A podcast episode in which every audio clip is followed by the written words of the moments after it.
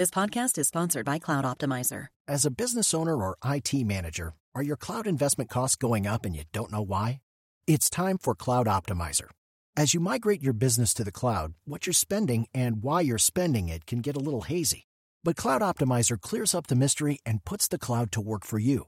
Cloud Optimizer starts by analyzing usage patterns, right sizing resources, leveraging discounts you may not be aware of, implementing automation, and much more. And by reducing unnecessary expenses and maximizing performance, Cloud Optimizer guarantees you a savings of five times what you spend for their service. As you utilize cloud based services more and more, you don't have to lose sight or control of your spend. You can stay agile, streamline your costs, and optimize your performance, plus save significant money with Cloud Optimizer.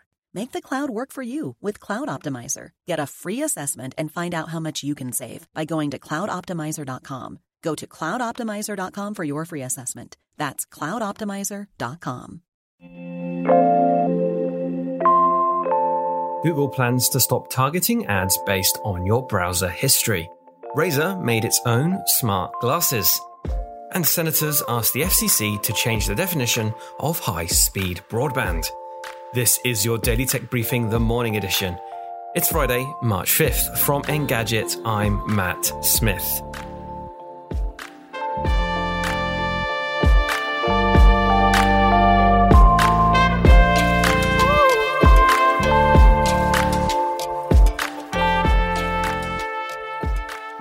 Google's making a big change to its hugely lucrative advertising setup. Its ad business model has long relied on the extensive information it can glean from the use of its services, including Gmail, Google Maps, and the rest, not to mention its own web browser, Chrome. Google was then able to send targeted ads at the people that are most likely to click, buy, subscribe, or the rest. Yesterday, however, Google announced it will no longer build identifiers to track individuals across the internet and won't even use any new identifiers made by third parties. It's not throwing away its money printing machine though.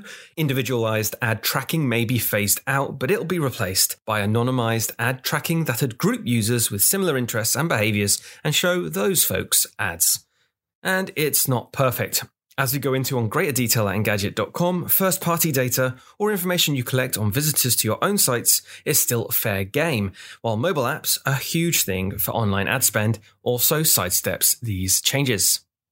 A group of four senators is calling on the FCC to change its definition of high speed broadband to significantly increase base speeds. Under current FCC policy created back in 2015, 25 Mbps down and 3 Mbps up is the minimum standard for broadband, which might be enough for Netflix, but not if you want to do more with your internet connection in 2021. In their letter, Senators Joe Manchin, Rob Portman, Michael Bennet, and Angus King say that more capable speeds, especially for uploads, are needed in the connected future, touching on telemedicine and live streamed classes and lessons. Smart glasses sound cool, but the products we've seen so far have been unremarkable and kinda chunky. Now, Razer, which tries making everything, has announced its own spin on the wearable, and it looks a lot like Amazon's own Echo frames, but with blue light blocking lenses. We're still talking about renders at this point, but the Razer Anzu will feature touch controls to manage music playback, accept or reject calls, activate your phone's assistant, or turn on gaming mode. They use a customized Bluetooth 5.1 connection that should offer 60 ms latency and prevent your audio from stuttering. Razer also promises more than 5 hours of battery life on a single charge. If you're already sold, they're already available now for $200 via Razer's website or Best Buy. And that is your Friday morning tech briefing. Catch up on all the full stories and the very latest news at Engadget.com. Thanks for listening, and I'll be back Monday. Have a great weekend.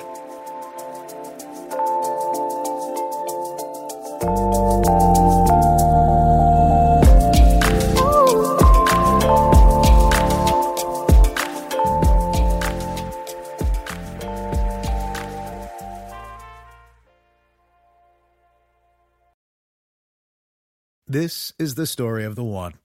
As a maintenance engineer, he hears things differently. To the untrained ear, everything on his shop floor might sound fine, but he can hear gears grinding or a belt slipping. So he steps in to fix the problem at hand before it gets out of hand. And he knows Grainger's got the right product he needs to get the job done, which is music to his ears. Call, clickgrainger.com, or just stop by. Grainger, for the ones who get it done.